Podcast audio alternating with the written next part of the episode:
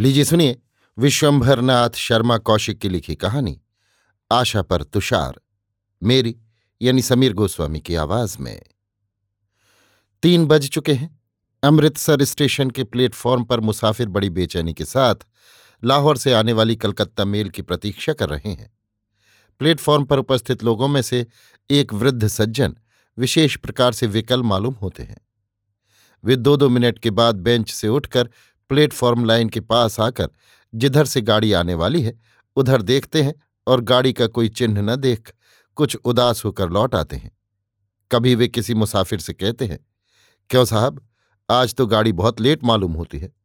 रोज तो तीन बजने के चार मिनट पूर्व ही ठीक टाइम पर आ जाती थी। क्या बात है? उत्तर में कभी कोई मुसाफिर केवल, जी हाँ, कह देता और कोई कहता, आज मेल तीस मिनट लेट है, साढ़े तीन बजे आवेगी। ये सुन वृद्ध सज्जन चुपचाप बेंच पर जा बैठते। इसी प्रकार सवा तीन बजे। सवा तीन बजते ही लाइन क्लियर की घंटी बजी। प्रतीक्षा में थके हुए मुसाफिरों को घंटी का शब्द बड़ा प्रिय और मधुर मालूम हुआ।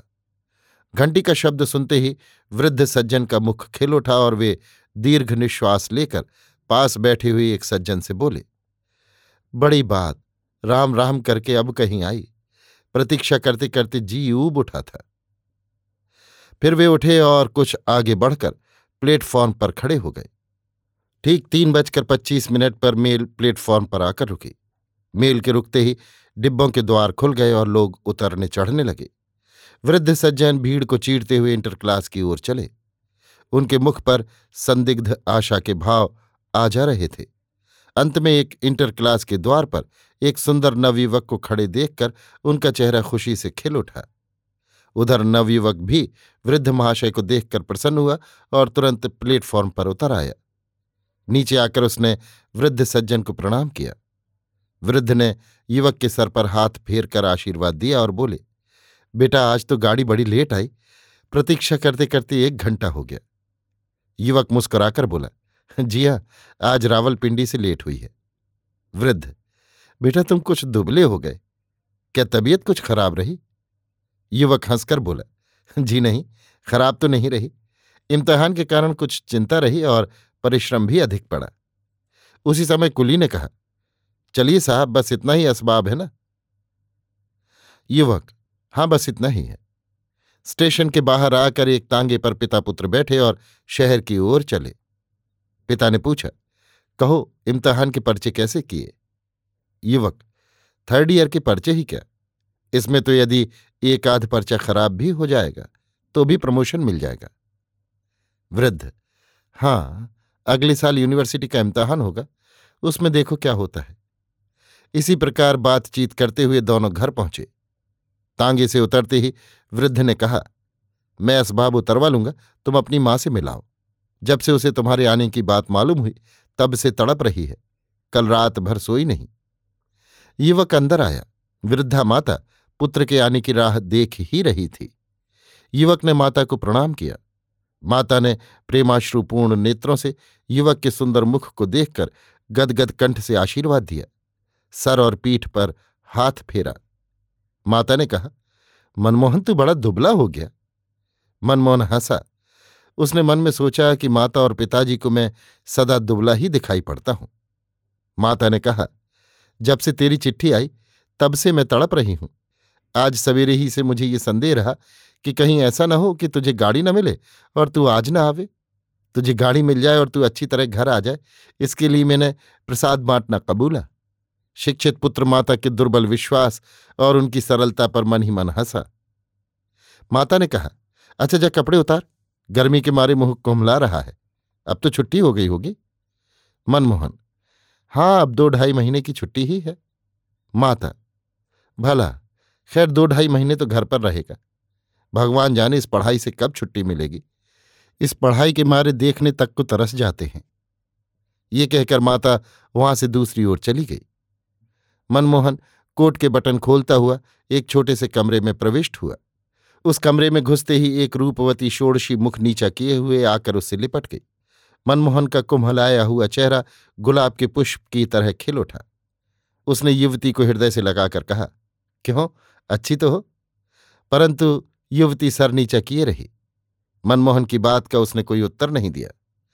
मनमोहन ने कुछ क्षण तक उत्तर की प्रतीक्षा की। तत्पश्चात उसकी ठुड्डी पकड़कर उसका मुख ऊपर को उठाया। युवती की आँखों से आँसू बह रहे थे। ये देखकर मनमोहन ने कहा, रोती क्यों हो? रोने की क्या बात है? अब तो मैं आ गया और अब तीन चार महीने तुम्हारे पास ही रहूँगा। युवती आंसुओं को पहुंचकर मुस्कुराई और बोली, मैं कुछ जानकर थोड़े ही रोती हूँ। निगोड़े आँसू आप ही निकल पड़ते हैं। मनमोहन ने, तुम बड़ी पगली हो, कहकर युवती के गुलाबी कपोल पर मिलन चिन्ह मुद्रित कर दिया।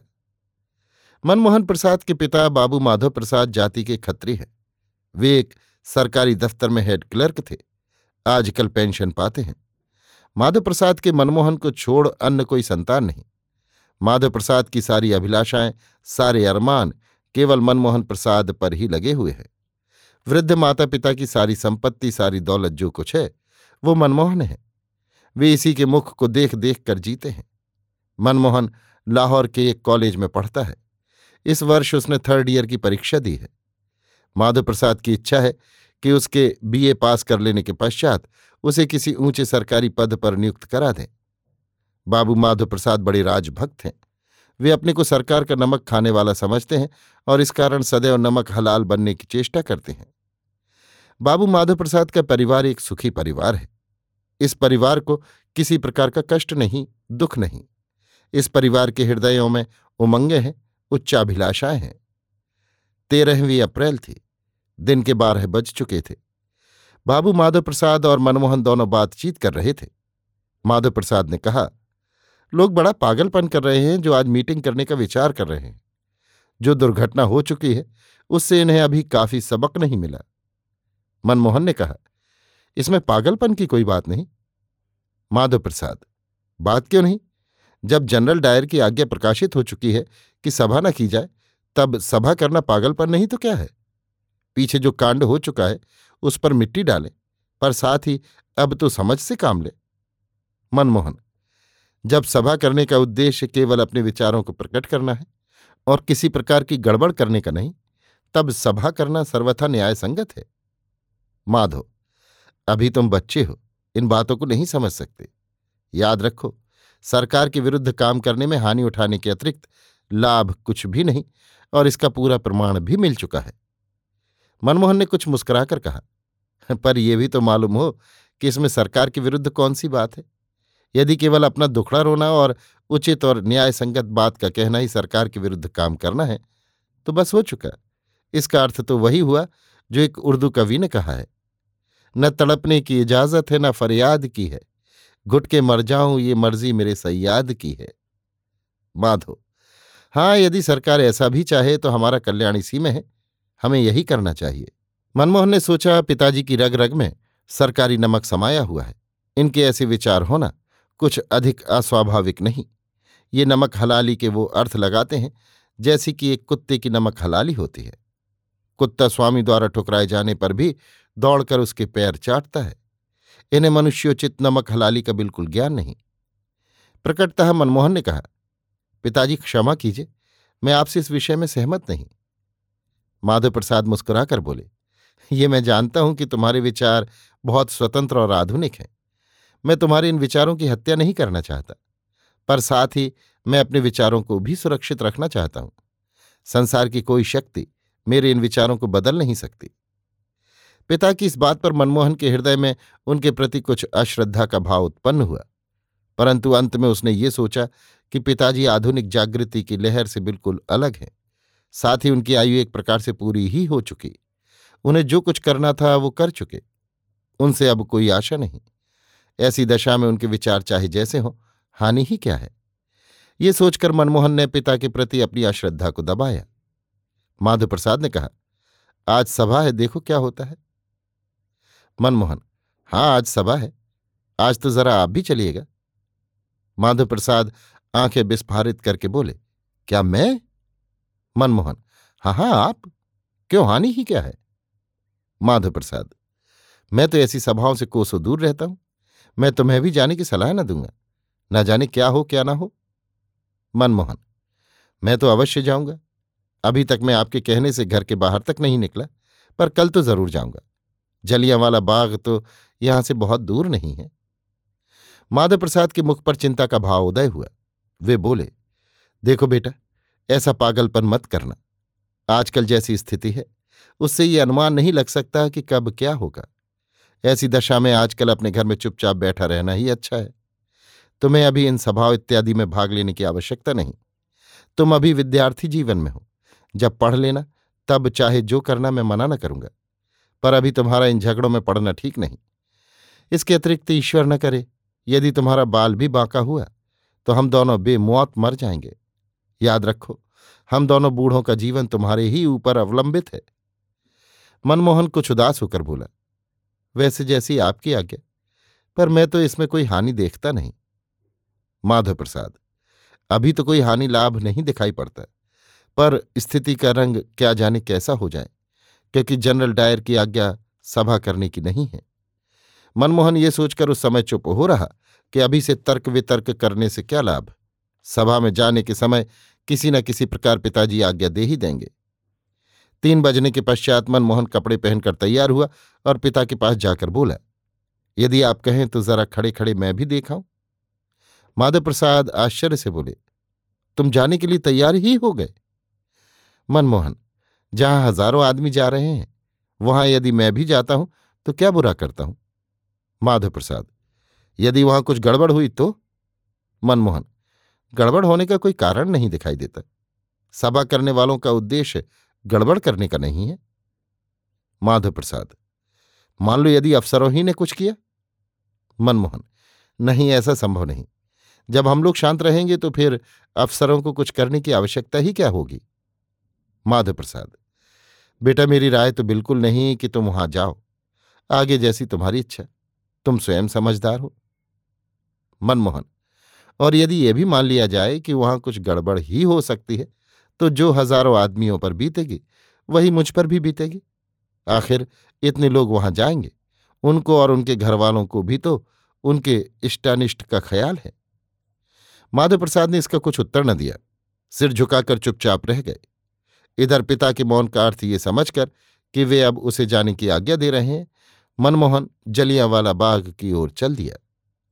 उसके चले जाने के कुछ ही मिनट पश्चात माधव प्रसाद ने अपने नौकर को बुलाकर कहा, द्वारका तू मनमोहन के साथ चला जाओ और उसी के साथ रहना। यदि जरा भी कुछ गड़बड़ हो तो उसे जिस तरह बने घर ले आना।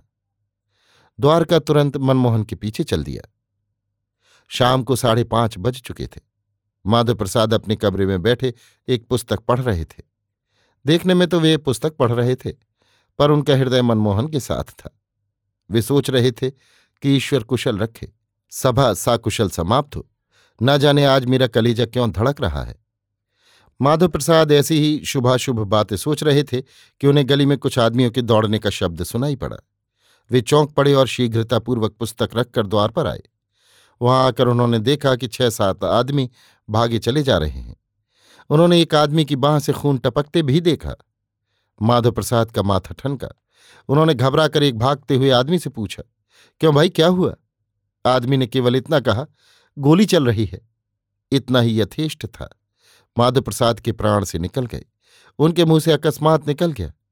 हाय, हमारा मनमोहन न जाने किस दशा में हो? माधव प्रसाद अत्यंत व्याकुल हो गए।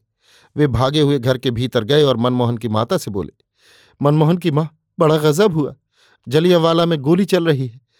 मनमोहन को मैं मना करता रहा, पर वो ना माना। चला ही गया। ना जाने कहाँ हो, कैसा हो। उफ, मेरे तो शरीर की सब शक्ति निकल सी गई। किसे भेजू? मैं तो एक कदम भी नहीं चल सकता। ये कहकर माधव प्रसाद भूमि पर थसक कर बैठ गए। मनमोहन की माता ने रोकर कहा, ऐसे बैठने से कैसे काम चलेगा? किसी को भेजो। उसी समय द्वार पर कुछ भड़बड़ाहट मालूम हुई। माधव प्रसाद चौंक कर उठे और शीघ्रतापूर्वक द्वार पर पहुँचे। वहाँ पहुंचकर जो दृश्य उन्होंने देखा, उससे उनकी आँखों तले अंधेरा छा गया। उन्होंने देखा कि मनमोहन दहलीज पर बेहोश पड़ा है और उसके कपड़े खून में तर हैं। माधव प्रसाद चीख मारकर मनमोहन के ऊपर गिर पड़े। उनकी चीख सुनकर मनमोहन की माता और घर की दासी दौड़ी हुई आई। मनमोहन की पत्नी भी लज्जा को त्याग व्याकुल होकर दौड़ी। आश्चर्य और दुख का प्रथम वेग कुछ कम होने पर सबने मिलकर मनमोहन को उठाया और कमरे में लाकर चारपाई पर लिटाया। जल्दी जल्दी मनमोहन के कपड़े उतारे गए। उसके कंधे के कुछ नीचे एक घाव था और उससे बराबर रक्तस्राव हो रहा था। रात के आठ बज चुके थे।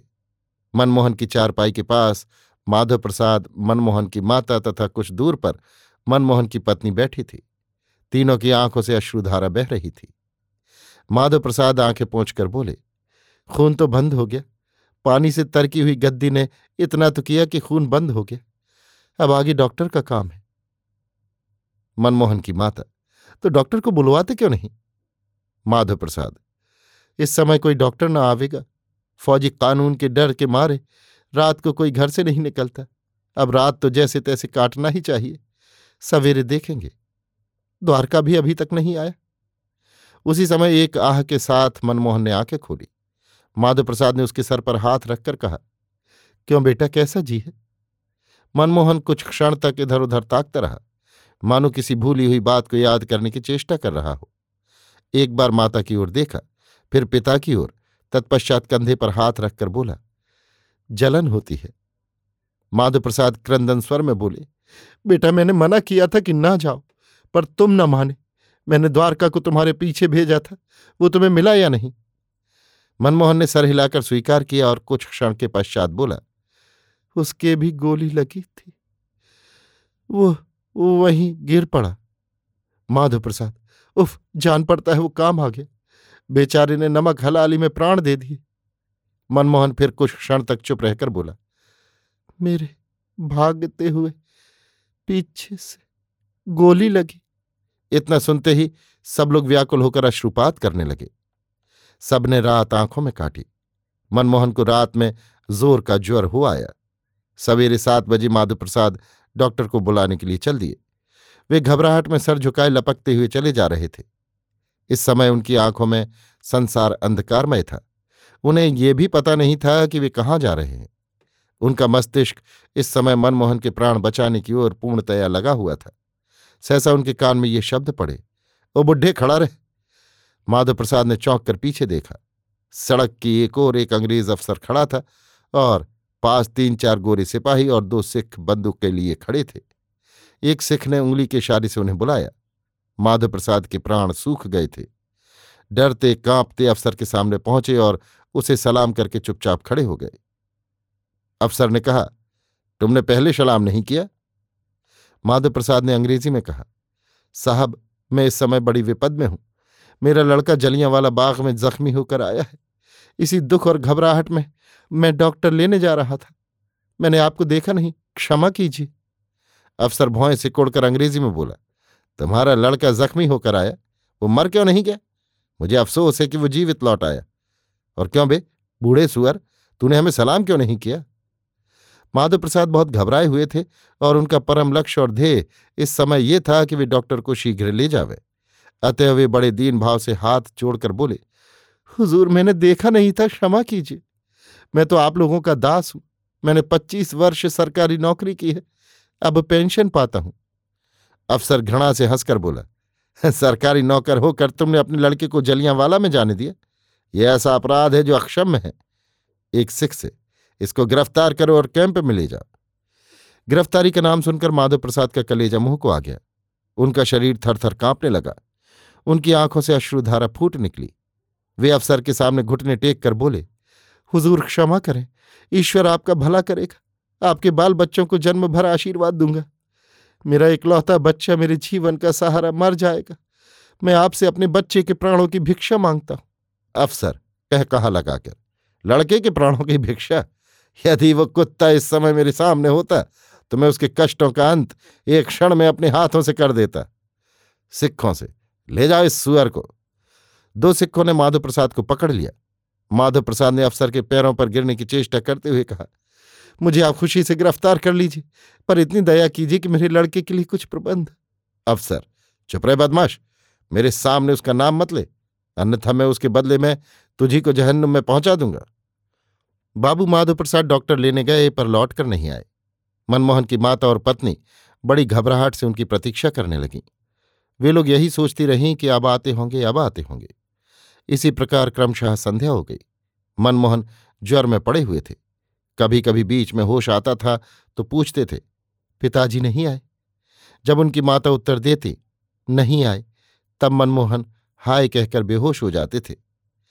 इसी प्रकार दूसरी रात थी सास पतोहू की आँखें रोते रोते सूज गईं। आंसुओं का कोष खाली हो गया। अब सिवाय हाय के और कुछ नहीं निकलता था। दो दिन हुए, पानी के अतिरिक्त अन्न का एक दाना भी पेट में नहीं गया। तीसरे दिन सवेरे मनमोहन की माता ने दासी द्वारा पड़ोस के एक सज्जन को बुलाया और उनके पैरों में गिरकर अपनी विपत का वृतांत कहा और अंत में बोली, ईश्वर के नाम पर दो काम कर दो। जन्म भर तुम्हारा गुण मानूँगी। पहले तो कोई डॉक्टर बुलवा दो। मेरा इकलौता लाल मरा जा रहा है। ईश्वर इसके बदले में तुम्हें दूध पूत से सुखी रखेगा। और जरा इसके बाप का पता लगा दो। कल सवेरे डॉक्टर बुलाने गए थे, तब से नहीं आए। वे सज्जन, ये हृदय विदारक दृश्य देखकर थर्रा उठे। बोले, दूसरा काम तो मेरी शक्ति के बाहर है। मैं उनका पता नहीं लगा सकता। फौजी कानून के मारे प्राण संकट में है। राह चलते पकड़ लिए जाते हैं। हाँ डॉक्टर को मैं बुलवाए देता हूँ। तुम्हारे घर का नौकर कहाँ गया? मनमोहन की माता। वो भी जलियाँ वाला गया था, तब से नहीं लौटा। भगवान जाने मरा या जिया, उचित समय पर डॉक्टर आया। उसने देखभाल कर जख्म को दवा लगाकर बांधा, पिलाने के लिए दवा दी। विदा होते समय डॉक्टर ने पड़ोसी सज्जन से कहा, रोगी की हालत बहुत नाजुक हो गई है, रोग बढ़ गया है। यदि कल शाम को भी चिकित्सा आरंभ हो जाती तो बहुत कुछ आशा थी। बाबू माधव प्रसाद दिन भर और रात भर एक कोठरी में कुछ अन्य लोगों के साथ बंद रहे। उन्हें पानी के अतिरिक्त और कुछ नहीं मिला। माधव प्रसाद की बुरी दशा थी। घर में स्त्रियों को छोड़कर कोई पुरुष नहीं। ऐसी दशा में मनमोहन के प्राण कैसे बचेंगे? ये सोचकर और मनमोहन की याद में वे कोठरी की दीवार से सर टकरा रहे थे। जो लोग इनके साथ बंद थे, वे भी उनके दुख को देखकर अपना दुख भूल गए। दूसरे दिन वे एक अफसर के सामने पेश किए गए। वहाँ से फिर वे एक दूसरे स्थान में रात भर और आधे दिन तक रखे गए। तीसरे दिन शाम को वे कोड़े लगाने के स्थान पर भेजे गए। वहाँ उनके साथियों को कोड़े लगाए गए। माधव प्रसाद के भी एक दर्जन कोड़े पड़े। माधव प्रसाद पुत्र चिंता में आकुल थे, वृद्ध थे और दुख और क्षुधा से निर्बल हो गए थे। अतएव वे बेहोश हो गए। शाम को छह बजे वे इस योग्य हुए कि अपने घर जाने का विचार कर सकें। वे छोड़ दिए गए थे। अतएव बड़ी कठिनता से वे एक तांगे पर अपने घर पहुँचे। उनके घर पहुँचते ही उन्हें देखकर सास पतोहू चीतकार करके रो उठी। मनमोहन की माता बोली, हाय, तुम कहाँ रहे? जब मनमोहन चला गया तब आए। वो मरते मरते तुम्हारी ही याद करता रहा। तुमने उसकी कुछ भी सुध न ली। माधव प्रसाद और कुछ न सुन सके। बेहोश होकर धम से गिर पड़े। अभी आप सुन रहे थे विश्वंभर नाथ शर्मा कौशिक की लिखी कहानी। आशा पर तुषार, मेरी यानी समीर गोस्वामी की आवाज़ में।